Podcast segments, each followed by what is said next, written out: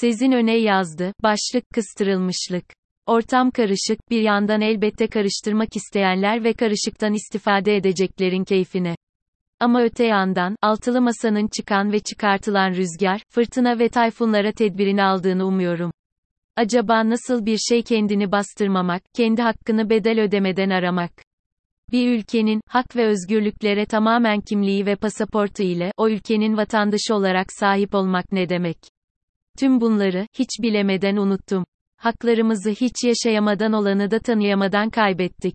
Tuhaf bir yapımız var, hem vatandaşlığımıza çok önem veriyor ve buralı olmayı yüceltiyoruz. Herkes kendince milliyetçi, hele de en kökten milliyetçiler eleştirileri de zül sayıyor. Ama neden bu haldeyiz o zaman? Neden hepimiz olduğumuzun sınıfsal olarak en az birer altına düştük? Neden hiçbir şeyi sorgulayamıyoruz? Neden günlük hayatta var olmak, yaşamak, keyif almak, birikim yapmak ve ahlaklı yaşamak bu kadar zor? Neden kimse kimseyi rahat bırakmıyor ve haddini bilmiyor? Gencecik insanların yol haritası, başka ülkelerde göçmek, sınıfsal ayrımda yok en dipten en üste herkes, adeta kalan ve kalmakta ısrar edenlere acıyarak bakıyor.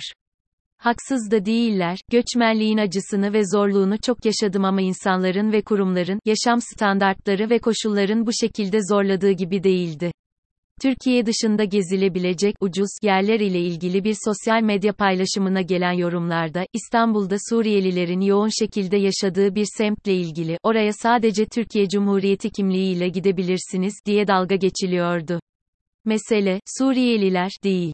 Türkiye'de yabancıların sayısı yaklaşık 6 milyona ulaştı. Evet Suriyeliler 3.6 milyon. Ortalama yaşları 21.6, Türkiye'nin 30'lu yaşlardaki nüfusuna göre çok gençler. Ve 500 ila 750 bin Suriyeli kökenli Türkiye'de doğmuş.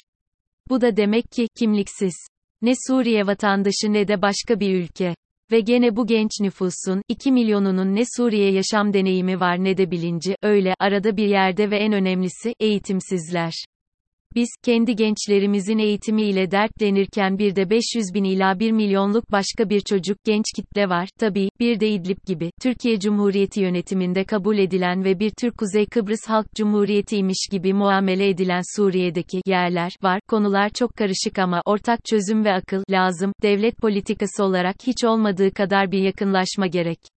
Ancak gördüğümüz sadece, devlet politikası, diye, AK Parti artı MHP politikasının, benimsenmesi. O bile değil, sanki o cenahtan sesi baskın çıkan ne diyorsa, devlet. Ama açıp baktığınızda, AK Parti'de farklı sesler çok. Ortam karışık, bir yandan elbette karıştırmak isteyenler ve karışıktan istifade edeceklerin keyfine. Ama öte yandan, altılı masanın çıkan ve çıkartılan rüzgar, fırtına ve tayfunlara tedbirini aldığını umuyorum. Çünkü bu kıstırılmışlık gerçekten tahammül de edilemez ve kabulde.